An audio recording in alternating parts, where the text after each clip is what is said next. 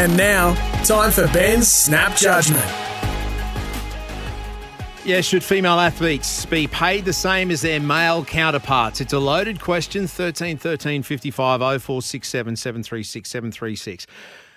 They are words I actually feel uncomfortable saying because when this comes down to any other industry in this country and in most parts around the world, the most Western democracies, this shouldn't be an issue. You get paid for doing a job, regardless of gender. In my world, it's that simple, that basic.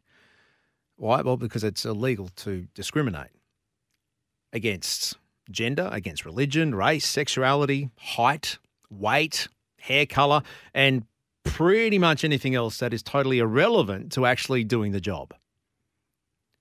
But in the sporting world, it's not. It's not that simple. Yet it is the biggest talking point just two days out from the start of us hosting the Women's Soccer World Cup. And George, yeah, thank you for your text. He said, Hey, mate, it's football, not soccer. yeah, I'm that guy. George, I take your point on board, but you know what? I was born in Brisbane, I grew up in Brisbane, and I grew up playing soccer. We have four football codes that we play in this country as main football codes. In Melbourne or in Victoria, footy is AFL. In Queensland, football is normally rugby league. Maybe it's rugby union. Maybe it's AFL. Maybe it's soccer. So when you say football, you've got to differentiate. We call it Aussie rules. We call it league. We call it union. We call it soccer. But I take that on board, George. Thank you. Let's getting back to gender pay gaps. Yes, the Women's Soccer World Cup. But maybe we wouldn't be talking about this if it wasn't for the videos that Matilda's released, uh, what, just over 24 hours ago, calling out FIFA to match the same prize money for women as the men. The men in the last World Cup last year, the prize money was $440 million total prize pool. It's eye watering, isn't it? But when it comes to this World Cup for the women, it's $110 million. They're, they're phone numbers, I, I know, but they're not the same, are they? Uh, yesterday, when the Matildas had their media conference, spoke to the media, um, it was a big centre of uh, conversation, and it's something that was addressed by Clare Hunt, Matilda, on that pay parity fight. We want to be able to pave the way for our players, um, both in Australia and from other nations, um, to have the support, have the resources to be world class athletes. All right, Clare Hunt yesterday from the Matilda. So that's why they are doing this. Politics and sport, sport and politics, it's all getting mixed together as it always does before events like this because you know what? The world is watching. And right now, the world's biggest sport, soccer, doesn't pay its female athletes the same as the males. And it's not alone. I said it before, outside of tennis Grand Slams, Oh, sorry. Outside of Grand Slams, tennis doesn't do it either. WTA, ATP, the prize money is vastly different. S- surfing does it. They came on board last year. Male and female get the same prize money. G- golf doesn't do it. Uh, the list goes on. Why? Why don't they? 13 13 55. It may be a very simple answer. I've got thoughts on it, but I would love to hear yours. For me, and the simple answer that is always trotted out that the women's game doesn't generate the same revenue as men. All right, well, let's start digging into that. Why? Uh, are you going to the World Cup? Are you going to watch England and Haiti? Are you going to watch the, the Matildas? I mean, it's sold out against Ireland and Sydney. It was sold out in Melbourne in the lead up match to France. It's sold out at Suncorp Stadium. What about Ash Barty? Did you watch her play? Be it on TV or live in person when she was here in Brisbane or maybe playing at the Australian Open? Hannah Green in golf. Do you watch her play? Beth Mooney, Ellyse Perry. Do you watch them play cricket? Firebirds, Lightning. If you do, why? And if you don't, why not? 13 13 55. It may open and start to answer some of these questions. According to Foxtel, the viewing of women's sport in Australia has risen 18% since last year. That's good growth in anyone's numbers.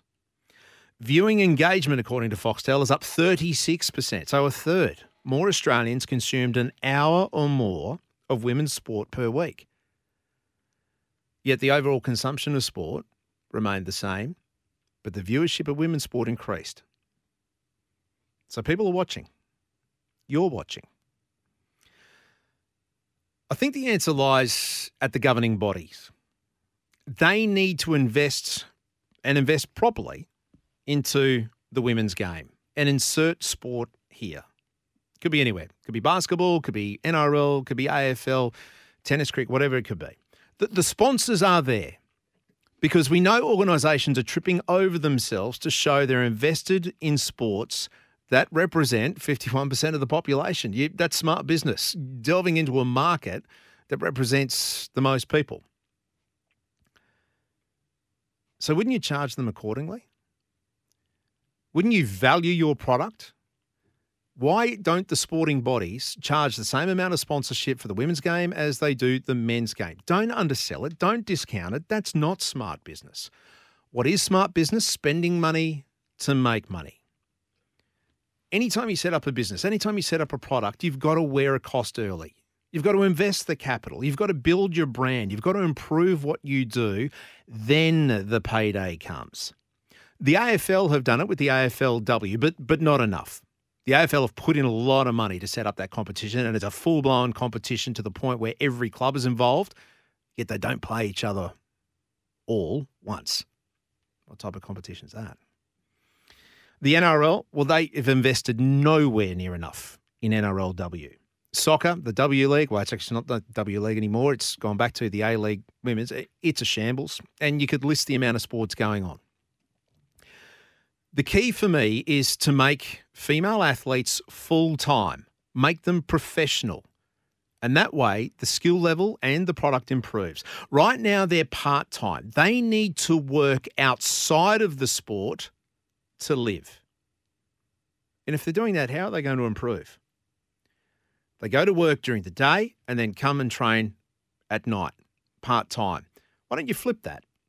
Why don't you make them be able to train four or five days a week, six hours a day, watch the skill level improve? And you know what? There is a case study on this. The proof is in the pudding when it comes to cricket.